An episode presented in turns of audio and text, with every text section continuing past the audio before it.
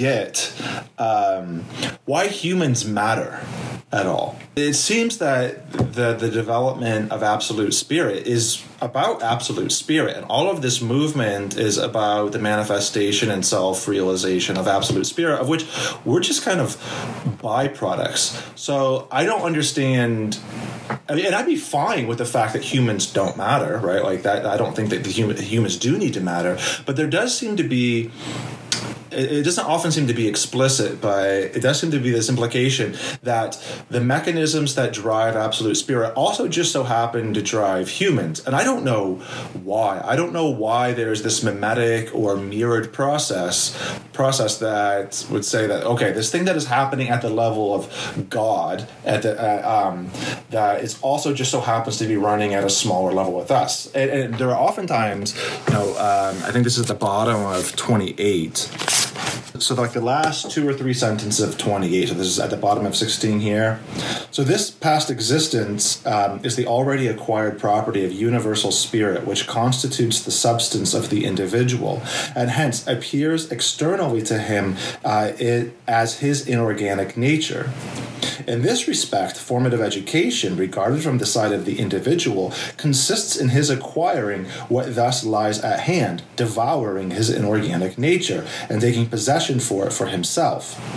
But regarded from the side of universal spirit as substance, this is nothing but its own acquisition of self consciousness, the bringing about of its own becoming and reflection into itself. I, I, I don't see the relation. I don't understand the relationship between the two. I don't understand why any of this matters for humans. I kind of agree with the underlying tone of your question here. Um, I, I, would just frame it a little bit differently, which is a massive privileging of human consciousness as the index of spirit. Well, that was my other question is why is subjectivity presumed as the er rather than understand subjectivity as one kind of mode of modality of being among others? But it seems the subjectivity has to be presumed as the thing and it is the totalizing thing of God. But sorry, I cut you off. Yeah, I mean, uh, like, I, I would say that the short answer to that question is humanism. The long answer is on 18, where he talks, or uh, sorry, on in chap paragraph 32, where he says, um, "The activity of dissolution is the power and work of the understanding, the most astonishing and mightiest power, or rather, the absolute power." Right, like that. That. Um, but but a, a, a different way. In other words, humans possess understanding, which presumably nothing else possesses, which is exactly why they're the necessary and essential vehicle for, for spirit. Um, I, I also think, though, in, in, relation to that, the last sentence that you read sort of answers the question because what humans possess is the capacity for self consciousness. And so, in order for spirit to become conscious of itself, it needs human understanding to do that. Um, so human understanding is the sort of vehicle you clearly have. I mean, I, I, think it's the, the pages that we read this time. I think it's very hard not to have just a totally transcendental read of this. You know, um, I mean, I think that there are places and ways that one can complicate that. So I'm not refuting, you know, whether it's Zizek or Malabou's readings, but in terms of this chunk, it's it does. Spirit is this kind of quasi independent force operating on its own. It's kind of using individual. When we get to the question of the individual versus spirit, uh, which which he's dealing with there, the individual is just kind of a what epiphenomena, you know, and, and, and clearly most individuals aren't along the way. I mean, most individuals are sort of retarded in their progress to spirit. Spirit has advanced past most actual, what we would call actual in individuals. So, I mean, that that's the short answer, I think the, this chunk I completely agree is like probably the least appealing for me that we've that we've gone through because it doesn't really vibe with the the Malabou reading especially Espe- uh, particularly all the stuff about like progress and cultural formation and the necessity of that and just the the kind of clear um, obvious, inescapable teleological language that's scattered throughout all this. Now, of course, my reading is he'll come to these uh, not synthesis, but complicating points throughout, where it's like, oh, you could still attach to that throughout here, but you can't ignore the drive to transcendence, especially from 23 to 33 here. And yeah, the the little bit that you pointed out, I mean, he's he's really celebrating the power of the understanding here, which is just that basic scientific categorizing impulse where you just understand and appropriate the world. So he's he's fully celebrating that here. That that kind of totalizing appropriative force.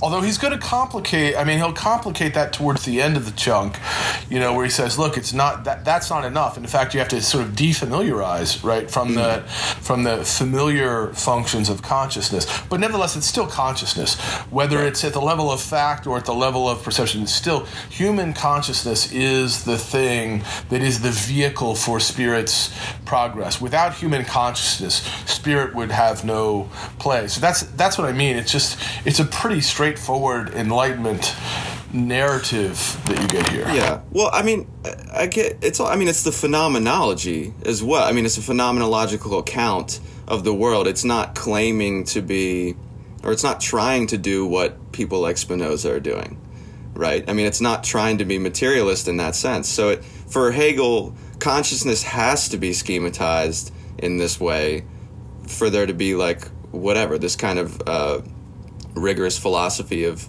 of of the world of how we interface with the world. I think for someone like Hegel and then particularly people that take him up, consciousness has to be primary not because you elevate it because it's this amazing thing, but precisely because of what it lacks. You know, I, I didn't fully articulate that as well as I could, but I, I, I get why like you, you guys are hesitating. Like, why is the human um, centered here? But for the dialectic to work, just even to function at sort of a general capacity, it has to be centered around consciousness, doesn't it? I mean, Well, the con- failures con- of consciousness. Contradiction, yeah. I mean, whether Yeah. it's failure or success doesn't matter. It's Right, right, it, right. It, it requires, I mean, a logic of identity, the the law of the excluded middle, like the whole apparatus uh, of logic uh, is is necessary here. And look, I mean, I still think you can say the same things, which is that he goes further because it's always a process of development. It's never it's never something that can be encapsulated encapsulated in a proposition.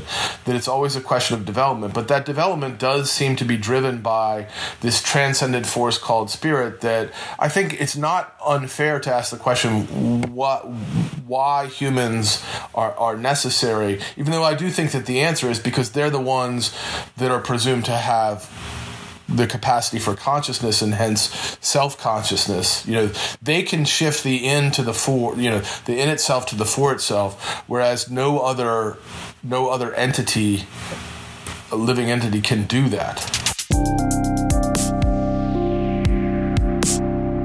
the, the, two questions are related, but I kind of also want to highlight the important distinction as well. Like the first question is is why conscious why why begin from the premise that the all is one unified and unified consciousness, right? Or the becoming conscious of the one or of the whole, which we're going to call God, right? So like why begin from from there? And and you know this is actually this one's more specifically related to a paragraph, uh, and I think it was 23. I'm thinking the very first one that we read.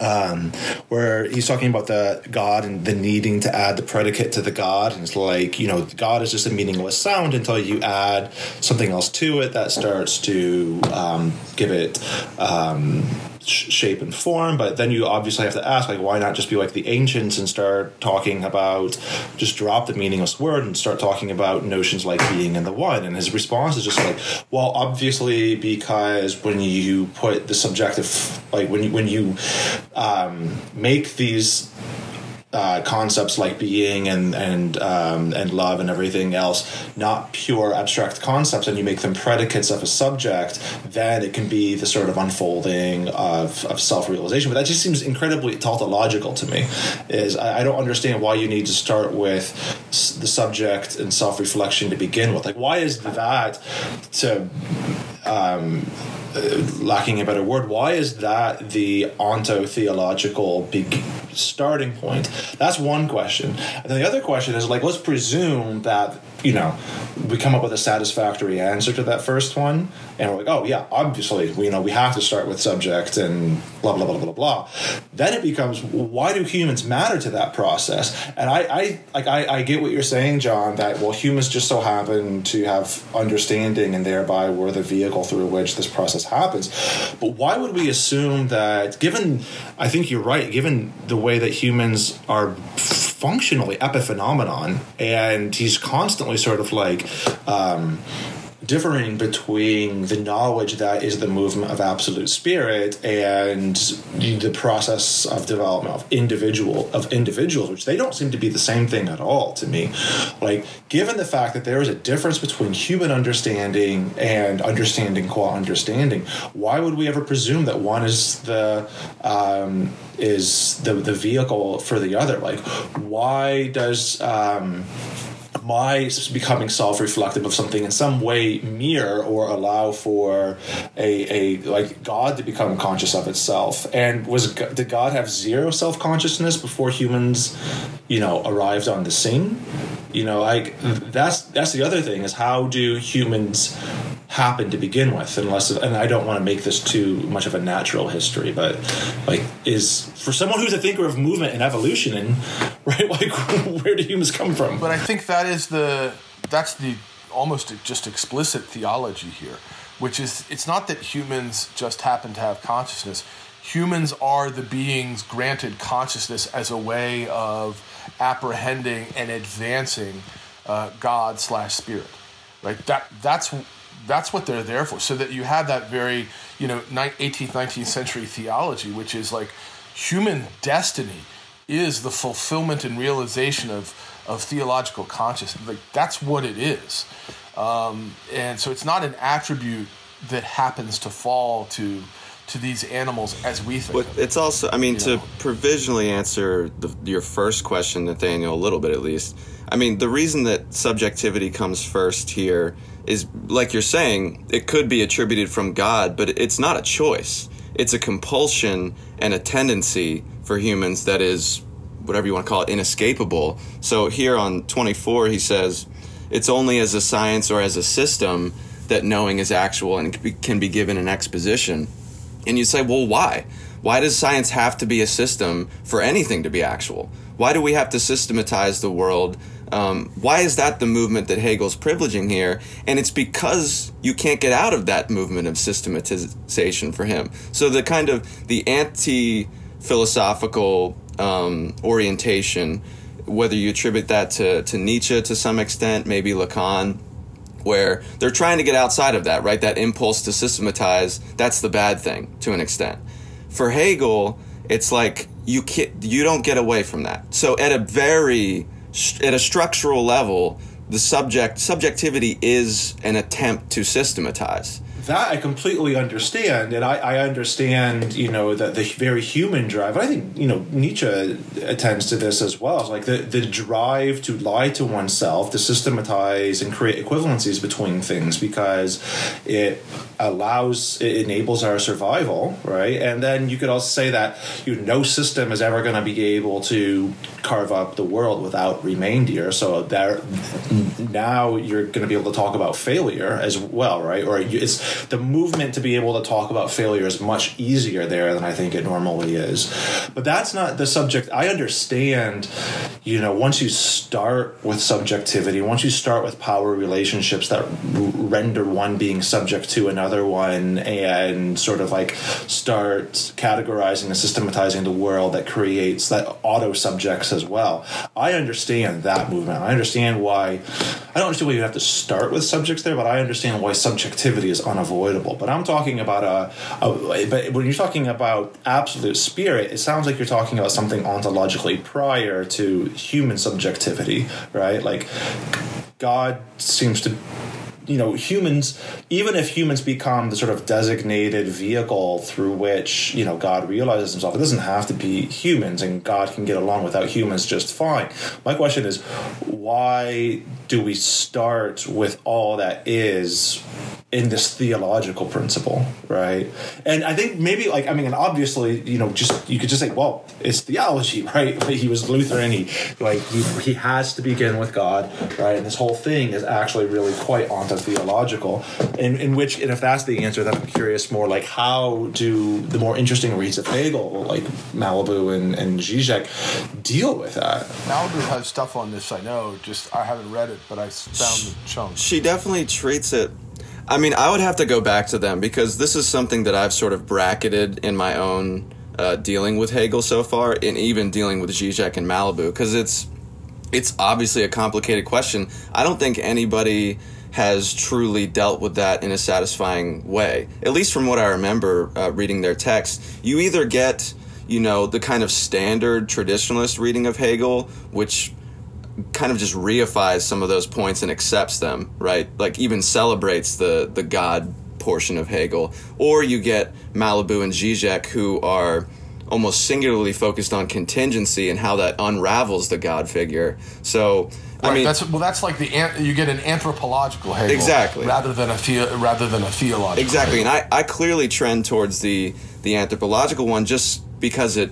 Uh, you know, uh, trends towards It's my more interesting. yeah, it's more interesting. It, it vibes with my sensibility more. But your question is completely viable. I mean, it's not really one that I've like reckoned with at a at a serious level yet. I've kind of just been like, well, there is God. I don't really like that.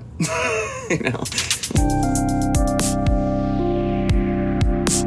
Well, I mean, I think that would be easy and productive to bracket a lot of it, right? Because I, I, I, you know, I've said this a few times. I think a lot of this, especially that second layer of sort of like progressive, you know, the, the progressivity of the movement of spirit and it's sort of like overarching telos that isn't self-posited, but that well, it's self-posited as just sort of the the being of God, right? Like, I think so much of that could be easily lopped off the top, and if you do that, then it's like all this other stuff is interesting, right? All the other stuff becomes much more interesting if you are just able to sub- subtract God from it. I think that you can do it. I think that you can link them. Like I, I don't think I've seen an indication that there is spirit other than like removed from um, human consciousness, which, which is to say, I don't I don't get a sense here so far that there was first spirit and then you know and then con- because the the necessity of consci- of human consciousness to progress is the necessity of spirit to progress. Um, and now that doesn't mean that every individual human does it. In fact most of them don't right? Like most of them are the sort of dead ends along the path. But there are some you know, that are pushing thinking uh, and, and understanding further. And that is the evolution. That's what spirit wants, right? That's what drive and spirit in this sense as that which animates subjectivity itself, right? It's not. It, it's certainly not external. I mean, even if it's transcendent, it's not external. So it is the animating force of of subjectivity, and I don't think there's anything to any reason to believe it's anything other than that. Right.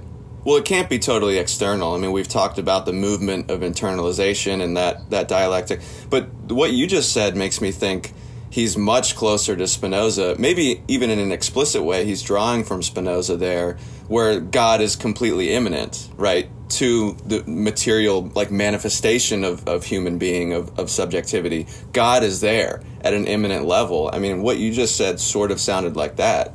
You know what I mean? It's like it's not he's not above in heaven directing our movement. It's, It's definitely not. It's Yeah. not that. I don't. I, I don't think it is that. I, I think it is. I don't. I still don't. I don't think it's Spinoza insofar as spirit wants something, right? Like spirit is is directed. It is. It, it wants its own overcoming and its own becoming self conscious of of its moments. And the problem, of course, is for the individuals. But the individuals are completely necessary components to uh, to spirit's self you know self realization. So our goal, our purpose in life, is to realize spirit's you know a- absoluteness.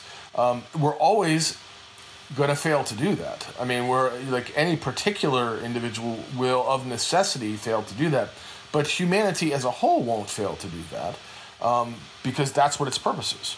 Oh, so that makes it much more interesting because you could you could make that if you wanted to go theological, then you would have to you would probably say something more like the human is immanent to God, like is the sort of you know like they like really the human is nothing other than a moment of the self alienation of God. I was no, you're, you're quite right. I was thinking that on the section on analysis where he talks about cut, you know, cutting up the principle into smaller parts, right? I was like, you could imagine a story that goes like this. First, there is spirit, and spirit analyzes itself, meaning it cuts itself up into its moments, and one of them is called humans, right? Uh, one of those sort of analytic moments that then has an engine of its own, right? Like, I mean, you could tell the story if you wanted to have spirit sort of pre-exist. So you could run it that way, or if you wanted to go the more anthropological way, is you could say that human consciousness, human um, capacity to think and understanding, sort of emerges from human activity and then Fine, right, and then right. posits its own telos that Right. you know is this what we call the capacity of human thinking which you know that would be you know one that could be a contingent development within a much wider array of happening um, two it would it would explain why there are so many dead ends because some kinds of thinking are going to kind of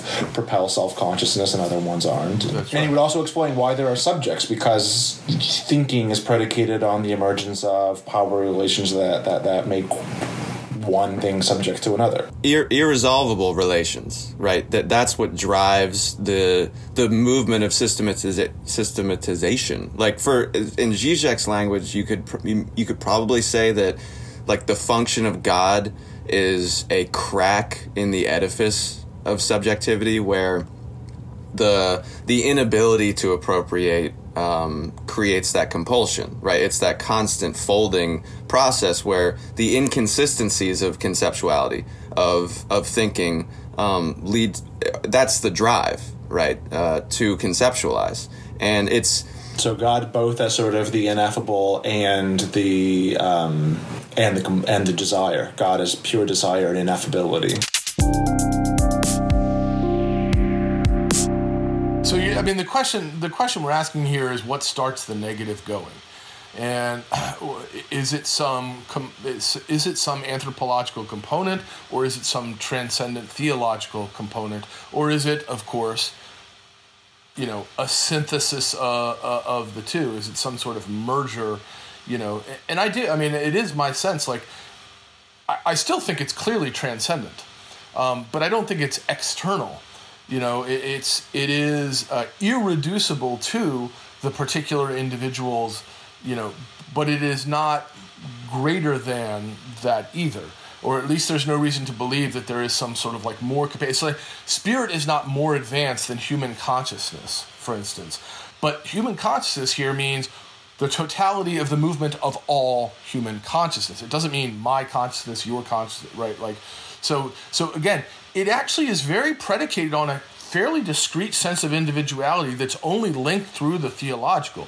That that's to me where the Nietzschean Deleuzian lineage is, is way more interesting in that regard because if there's a transcendence of the virtual, it's a very different sense of connection among consciousness than like you know relatively static they're, i mean rel- they're not static obviously but relatively dis- discrete yeah and homogenous I- individuals Yeah, but it does make it.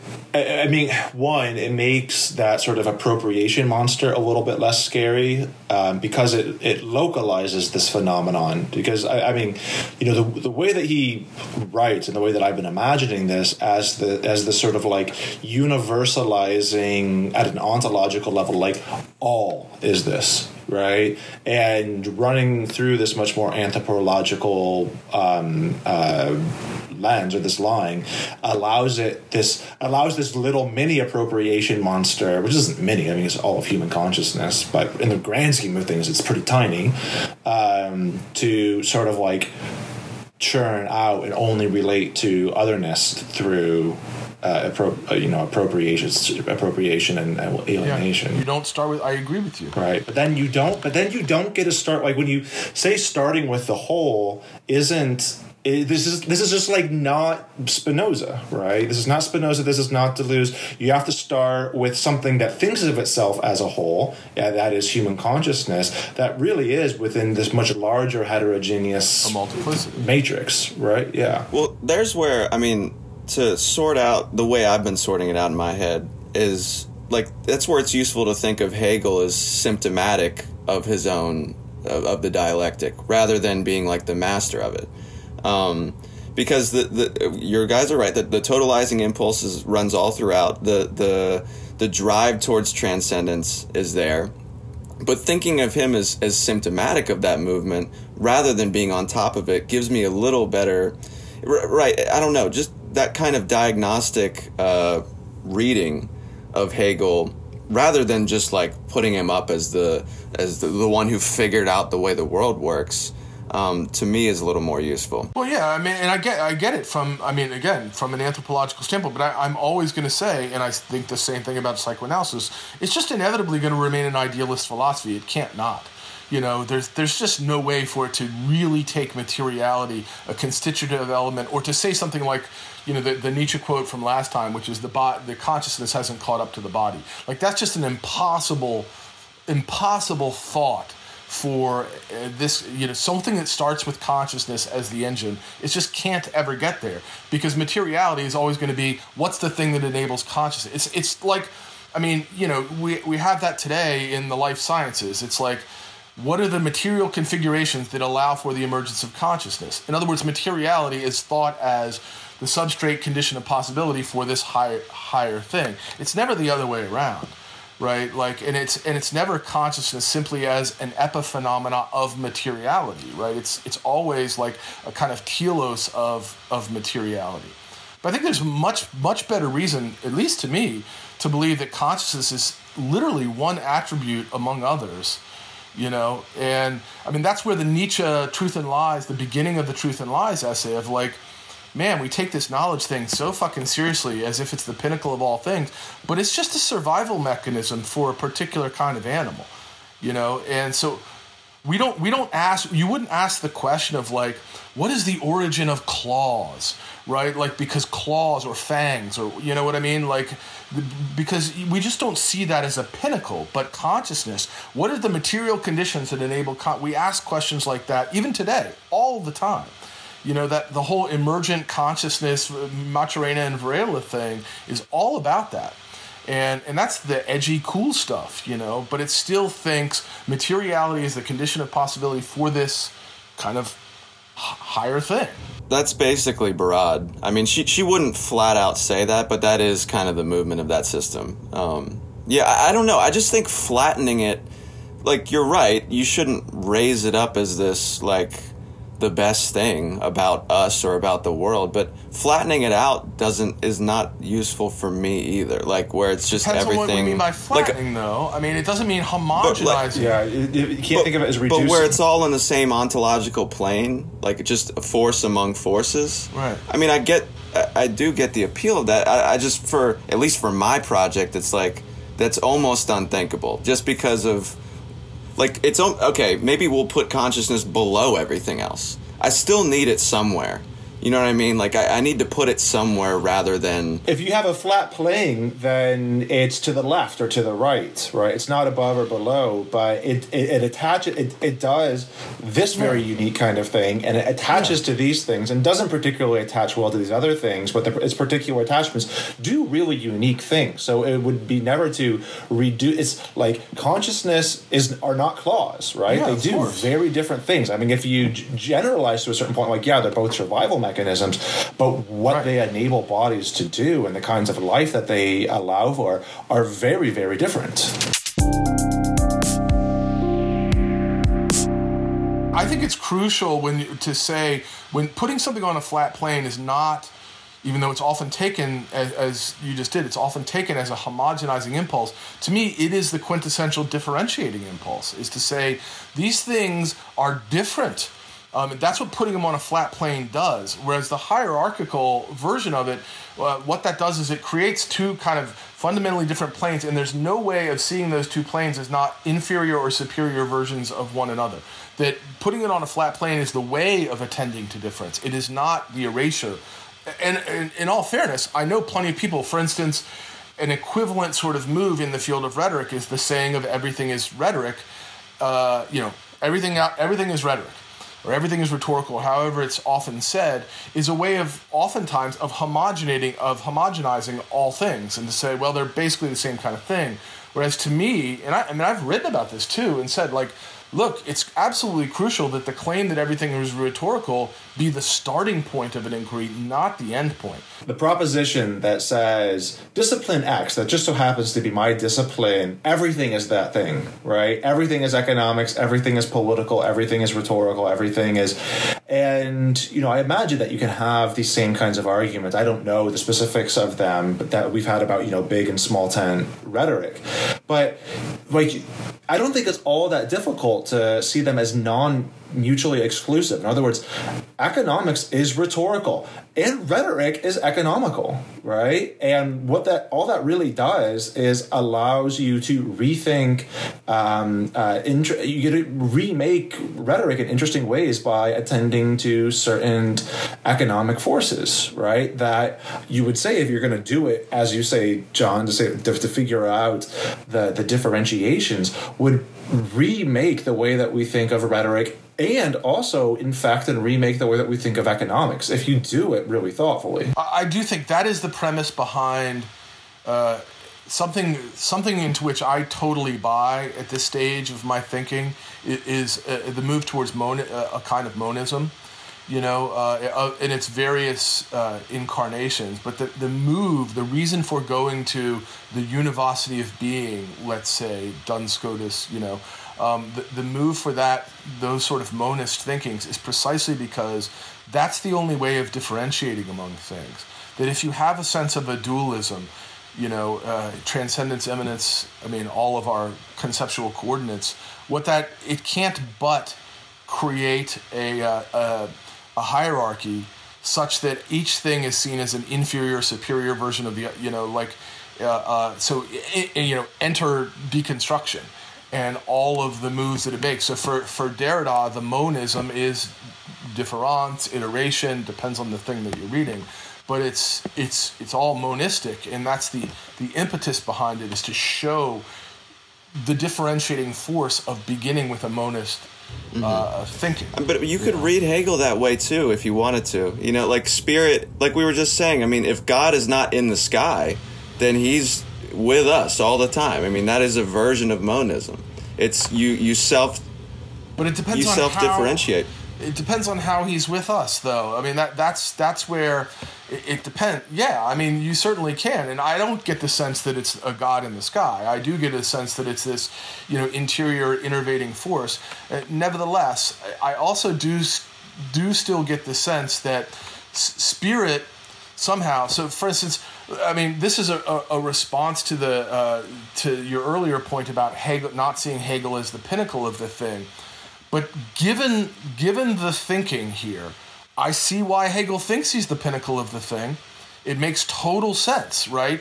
If if in particular instances human individuals become more self-conscious than other humans, that's the development of spirit, that's the advancement of spirit, and those are the sort of people who are doing the yeoman's work of spirit.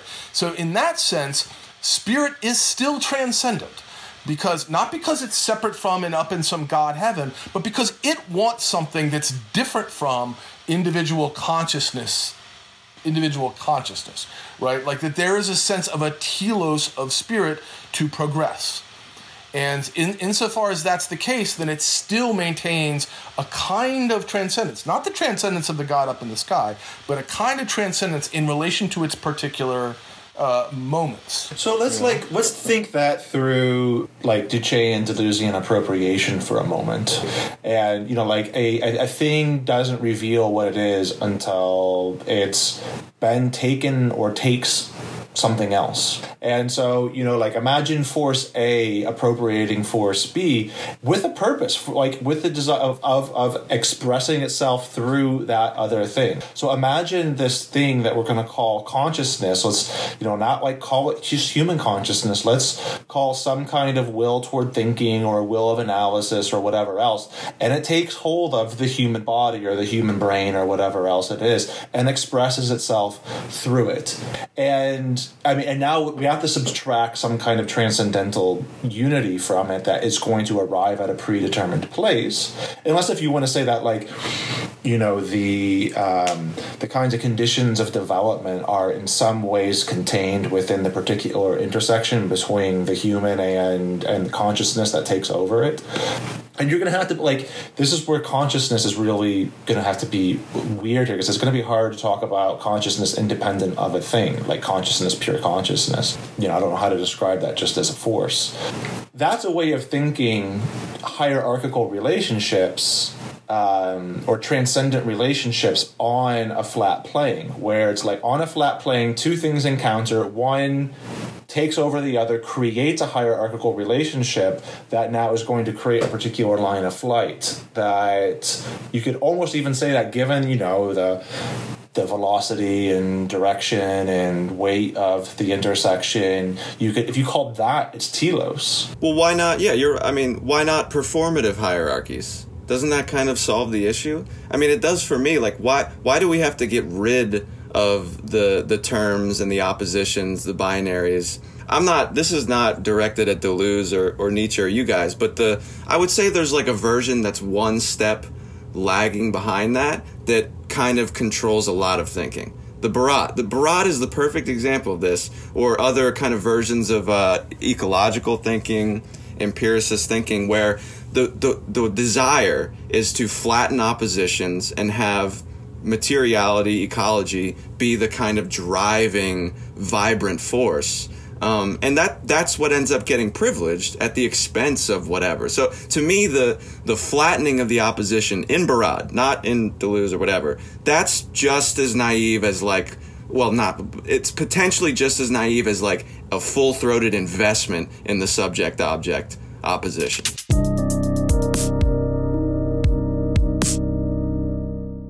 I don't think materialism solves the problem right? Like I think materialism. I mean, I think that's what you're saying. Like materialism introduces its its own uh, uh, difficulties, and what materialism has to seek to do or has to figure out how to do is to think itself uh, in a non-reductive sense of materiality.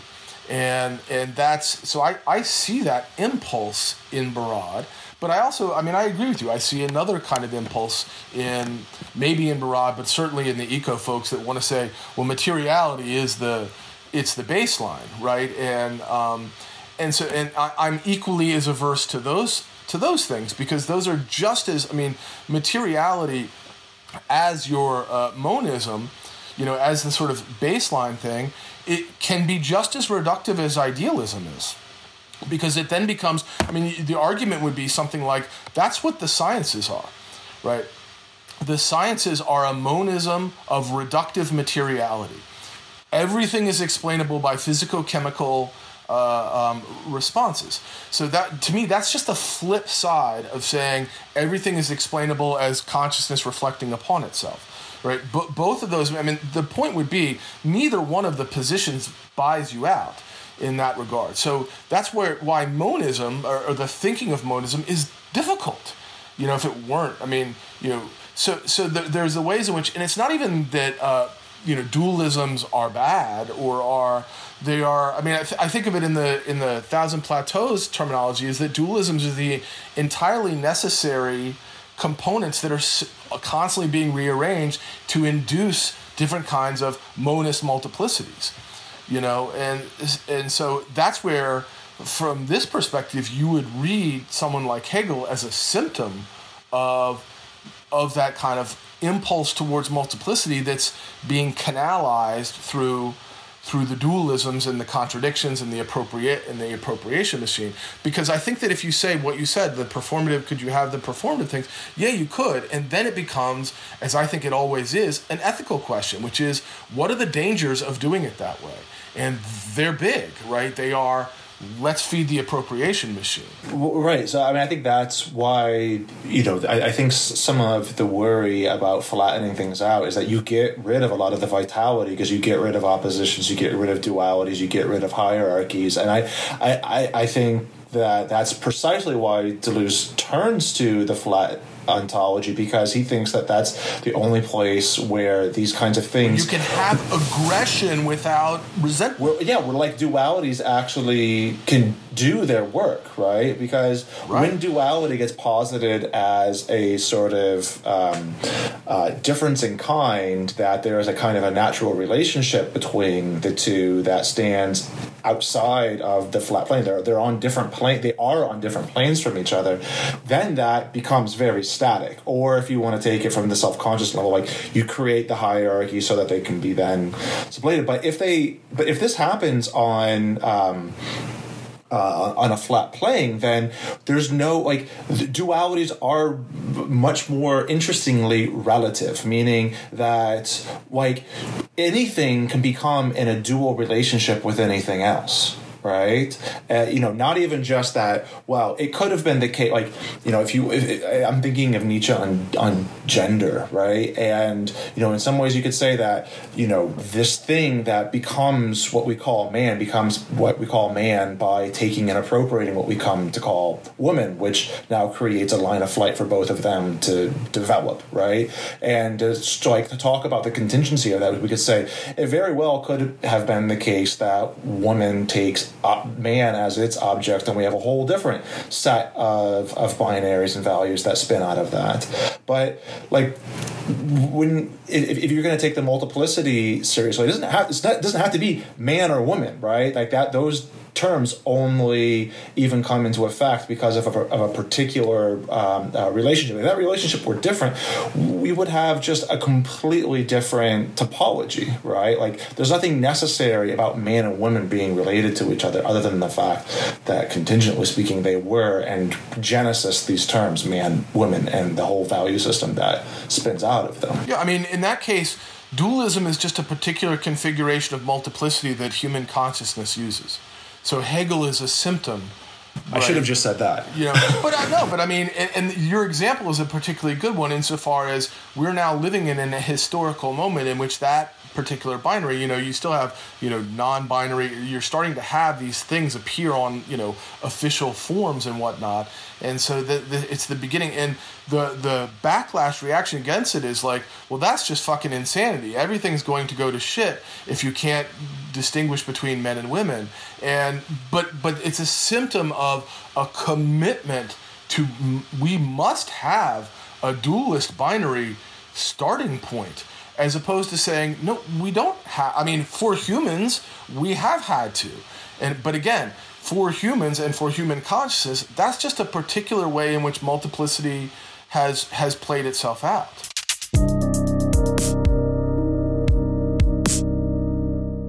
The stringency of that heteronormativity which may have been even more pressing or intense like you know a couple decades ago that gave way for I mean, why? Maybe because of its intensity, not because of like uh, any kind of intention or choice. Like that's why I mean, not to, I don't, but like you don't have to be, you right? You don't have, but you don't have to be anti Oedipus. I mean, Oedipus will dissolve on his own. He kind of already, you know what I mean? It's it's doing that uh, in today's culture. Well, or well, or it won't. That's where I said that's where it becomes an ethical question, right? Like, I mean, maybe it will, maybe it won't. I mean, right. who knows? But I mean, it is a question of how do you live, right? So, given that that sort of dualist paradigm.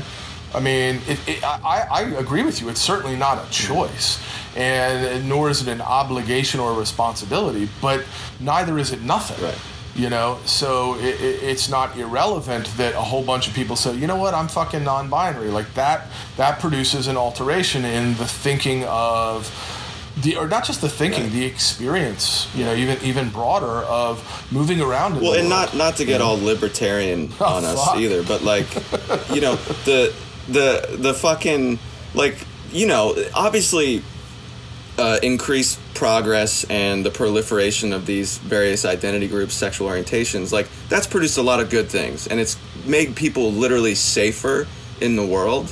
Um, so those are like clear, practical, good results. But you can see sort of obviously the way that all of these micro identities get codified into camps, and it just becomes another version of That's it's Foucault, the biopower Foucault, dynamic right. for Foucault. It's like, right, yeah. So it's like. I mean, it's clearly not all good or bad, or, or you can't Well, frame ne- it in those it terms. never is. It's never. it's never like. I mean, Yeah. I think Butler on the transgender question is really is really good on this, which is, look, you know, we have problems with the normalizing function of medicalization, and at the same time, that's how someone can get the insurance money to get the surgery that will save their life. So what do you do, right? Like, um, Right. and so there isn't there isn't a good choice, and there isn't a and there isn't a bad choice, and I, I don't think that's the. I don't think it's a. I mean, I don't think certainly here. I mean, actually, here there's more moralism. Yeah. You know, there's more, more of a moralism towards increasing self consciousness than you're going to find in Nietzsche or Deleuze. You know, um, and, and so that's Oh, yeah. where, to Yeah. me, interestingly enough, given your orientation, it would seem like like the the non-moralizing positions or the uh, it's not non-moralizing but the uh, the sort of rigorous attempts to problematize moralism that ain't this you know this seems to be here's like I think I've hit on this several times. It's it's the right. You're saying like, well, we'll read Hegel as being symptomatic, and that's the key for me. It's that everyone to a certain extent is symptomatic and has uh, their own in, implicit moralisms. It's when someone like Barad claims not to be professing a moralism, Yeah. where it's like Hegel's clearly doing that. I mean, he's up front. I mean, this is what's good. The self consciousness. We need to fucking keep marching forward. To like, that's not something I would like just endorse uncritically. It's that's the sinister part of Hegel that I'm trying to wring out of other people. That they don't see that that impulse in themselves. And I'm not. I ah, I think Deleuze is much way more complicated on this front than Barad. But that's what I see like it's the it's the assumption that she's completely egalitarian and that her ontology is this like ethical thing without question. But, but I'm wondering if you're not projecting a lot of that stuff because to me, I always read whether it's Barad or anybody else as a provisional moment of thinking. You're like you're trying to figure out how to do something. Inevitably, your thing's going to be become subject to things that you didn't want it to. You know, she, which is why. she she hedges here and there, but it she's pretty forceful about the the ethical uh, us- like um, implications of her project. Well, I'll say, I mean, I'll just say it this way then. For instance, the, the moment in Butler that I just talked about with transgender is one of the, for me, more compelling elements of Butler. She has these elements, and these elements are ones in which you don't get a sense of what you're supposed to do. You get an analytic of, you know, heteronormativity, but it's not simply the question, it's not simply an issue that that's a bad thing, um, but at the same time, there's plenty of uh, uh, implicit liberatory ethos in Butler as well, and that's For the stuff from which I I go. No, I, I also get why she does it. I also Yeah. get why it's important and necessary. I don't want her not to do it. You know, I, I, I don't feel that way, but I also am like, that's where I'm going to not be a, a Butlerian, and I'm going to you know orient to a different you know a different direction. Because to me, it's a question of like.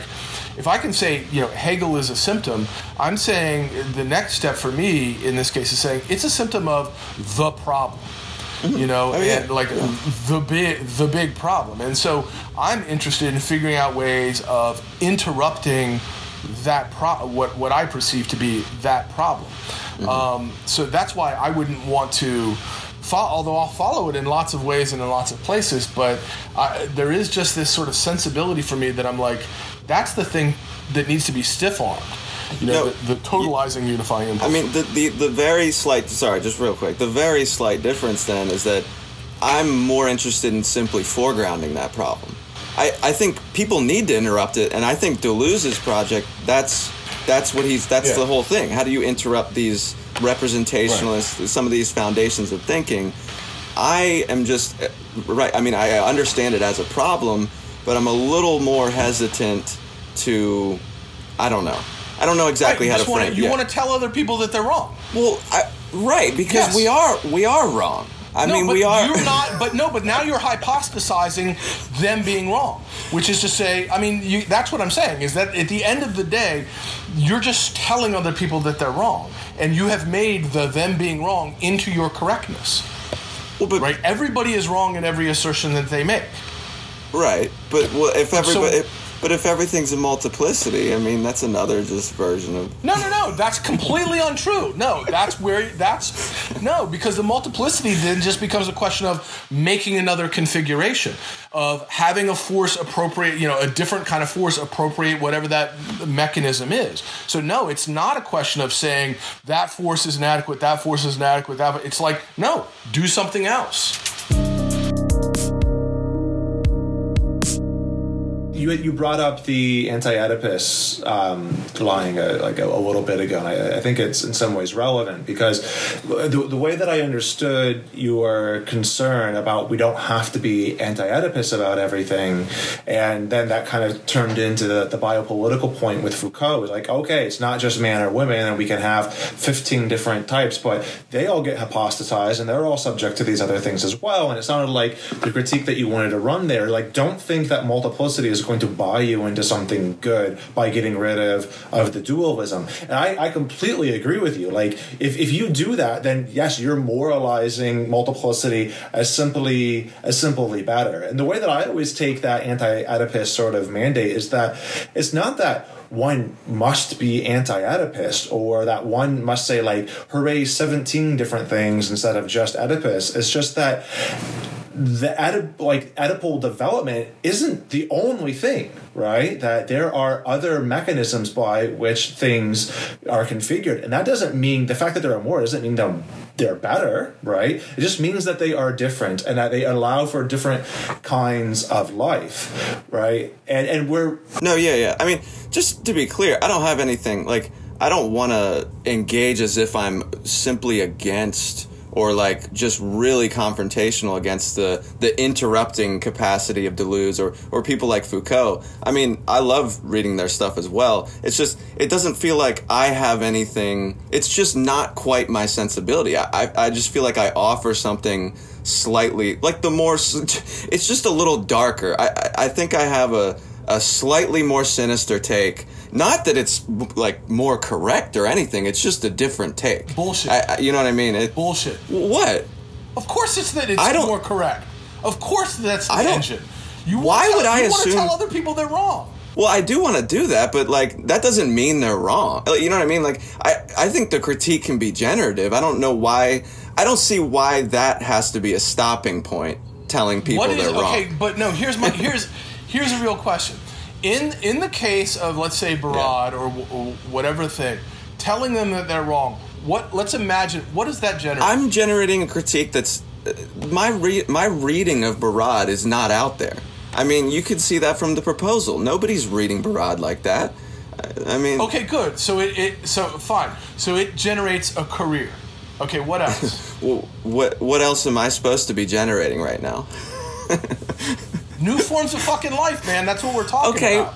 Right? Like that's so here's what that does. That completely takes its position in, you know, uh, obviously like the kind of intellectual trajectory and that's there's not I'm not criticizing that. I'm not saying that's a bad thing and we all have pragmatic Mm-hmm. concerns. Uh, But I'm saying like what's the what's the end point other than you get a dissertation, you get a book, you get right whatever, you right i mean i don't know i mean clearly parts of it are just sort of selfish i mean listen that like at the beginning of Nothing wrong Yeah. with being so. I'm not critiquing Yeah. selfishness. I'm asking the think. I'm asking in terms of the thinking, right? Like it's not. I, I'm not. No, no. I'm not. I'm so Yeah, not saying. You no i know i mean i don't know i I just don't think it goes anywhere. I think it stops at the point of uh, uh, wh- whether it's you or somebody else assuming a position that is the next in like you are the responder to Zizek, and then so and so is the responder to you responding to Zizek, Right. and then so so it it it creates. To me, it just creates a tradition or a legacy in a very, very straightforward sense. And it doesn't. What it doesn't do is create different possibilities for thinking. It doesn't do that. well i mean maybe for my maybe it does sort of hypothesize for myself but i think even the reaction against that creates something it's got to create something. Cri- Yes, it does. All of the things that I'm laying out are things, but they're things that are sort of they're cogs in a machine that already exists. It's not. It's it doesn't go laterally. It just goes you know vertically. maybe I've just committed to the broad thing at this point, and that's sort of why I'm I'm still attaching to that line. But I don't know. I, I do think there is, as a trend, if you could say there are Baradians that are that are not Barad that are doing something with a similar sensibility. They're not empiricists, like you said, but they are confident in their propositional content. The style, the way they articulate the conceptual stuff, and the confidence in the ethical comportment. I think I think those things are ridiculous.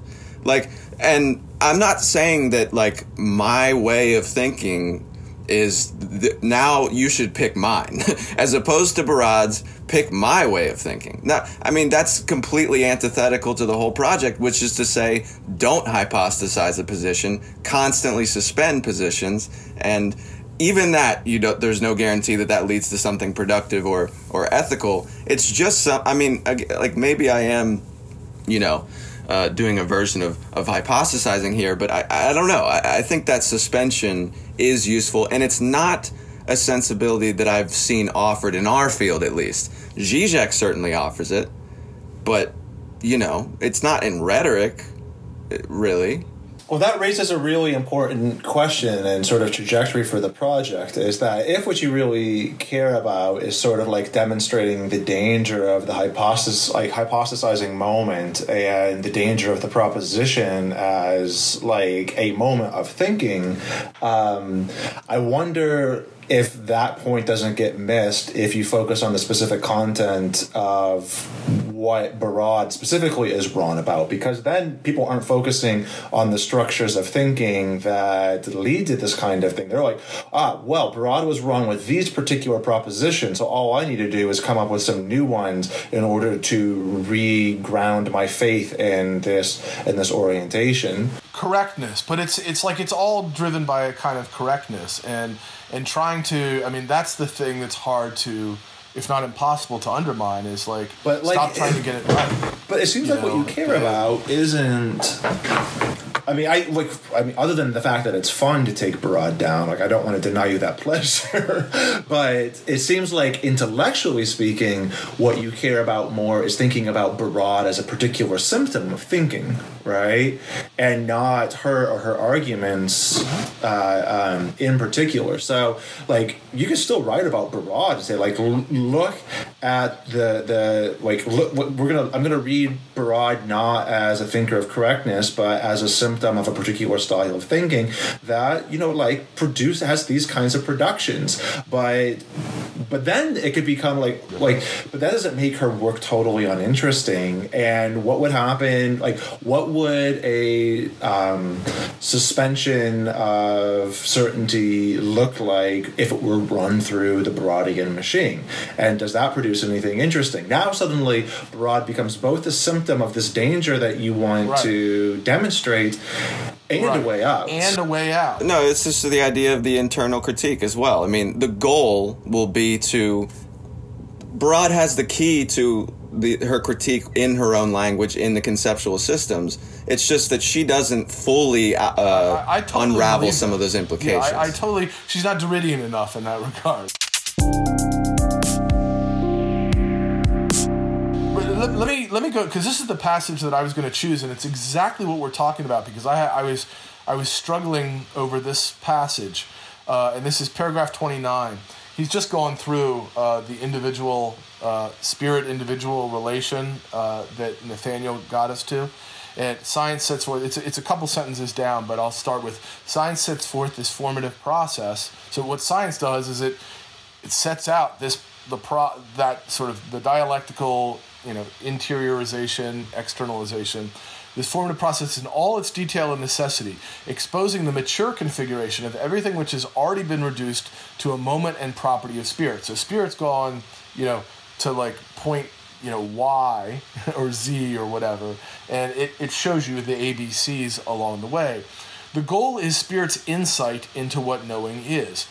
Impatience demands the impossible, to wit, the attainment of the end without the means, right? We just want to go right to why, and we don't want to have to go through the eight ABCs. Um, but that's impatience. And then this is the passage for me that I was like, I, it's a complication, or maybe it's not. But this is, I think, what we're talking about in some way. But the length of this path has to be endured, because for one thing, each moment is necessary. Fair enough. You couldn't have a Y without an ABC, right?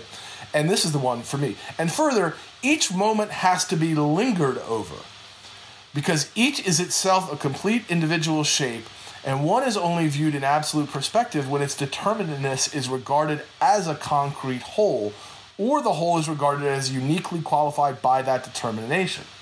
That's the part that really interested me is this issue of the moments have to be lingered over. Otherwise, you're you're just treating them as epiphenomena on your way to Y. But you have to treat them as entities on their own. So this issue of the length of the path has to be traversed, right? You can't just go to, um, you know, point Y without going through your ABCs first.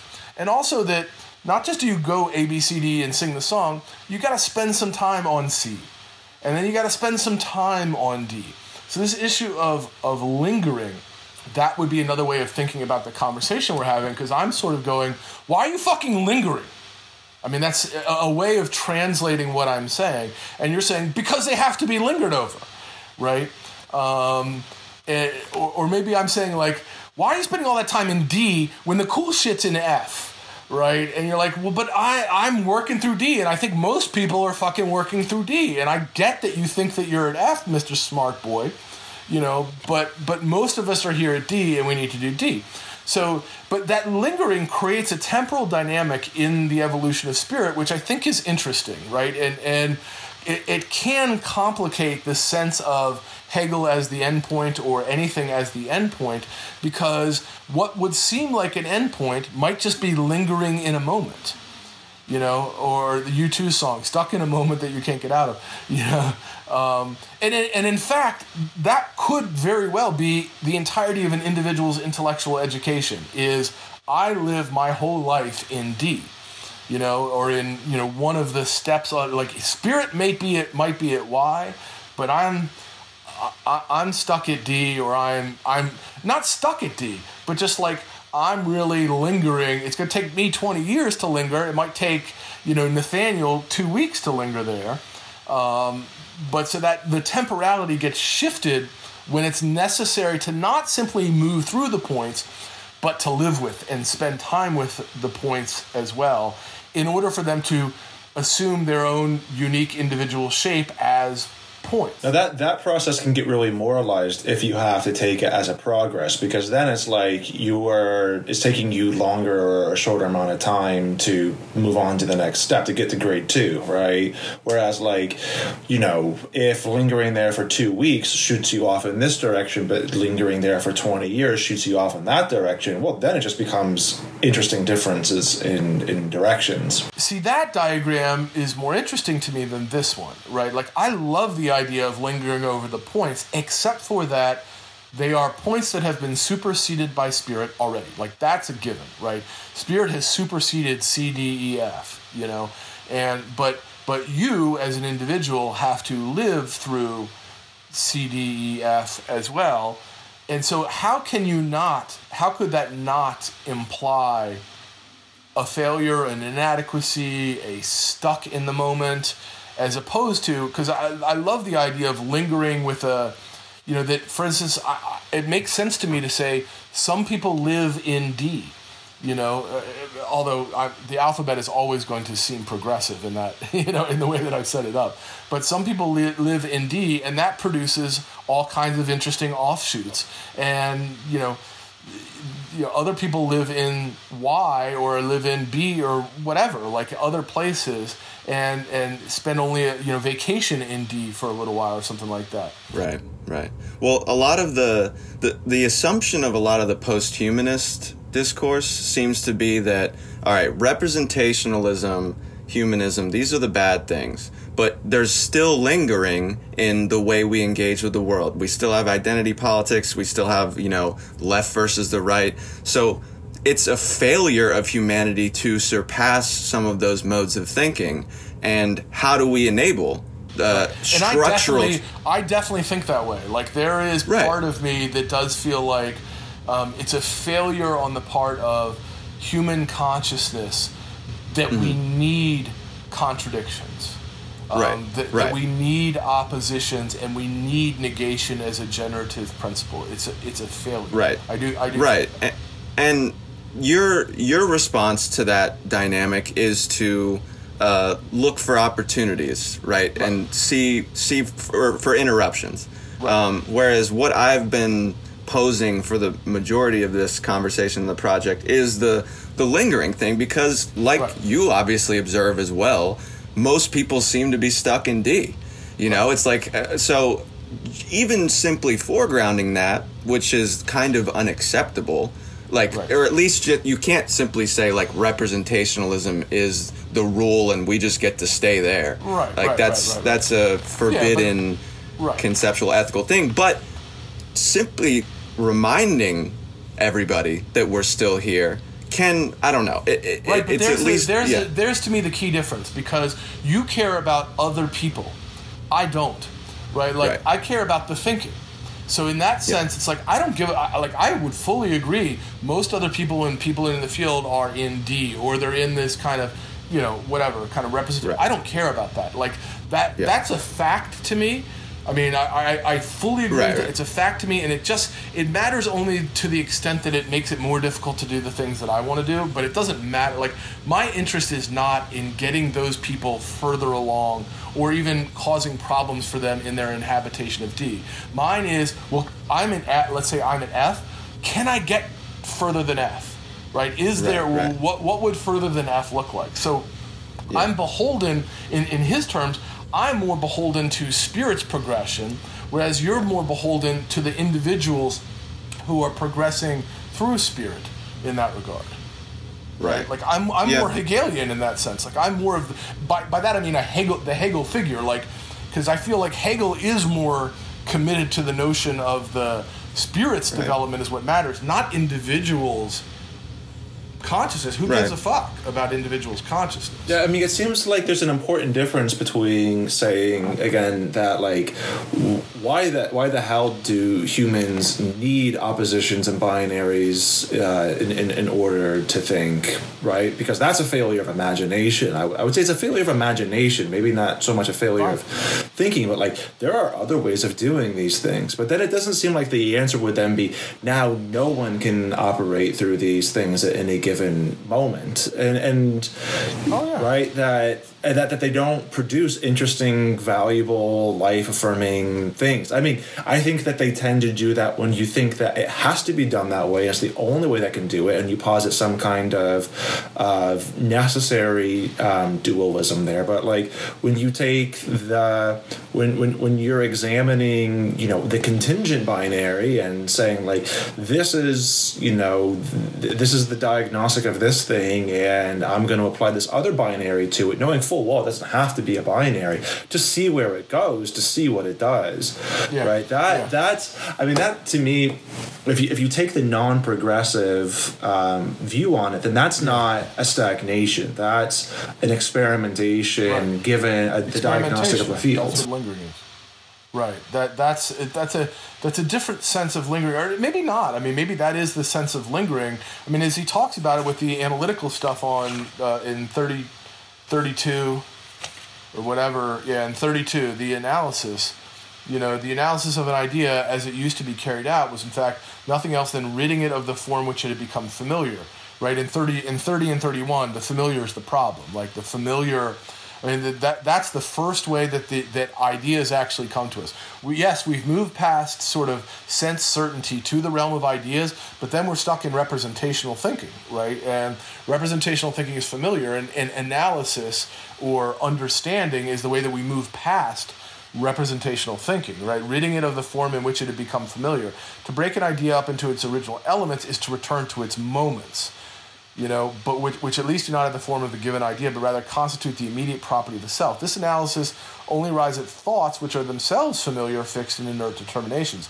But what is, is thus separated and non actual is an essential moment, for it is only because the concrete does divide itself and make it into self into something self something non-actual that it is self-moving.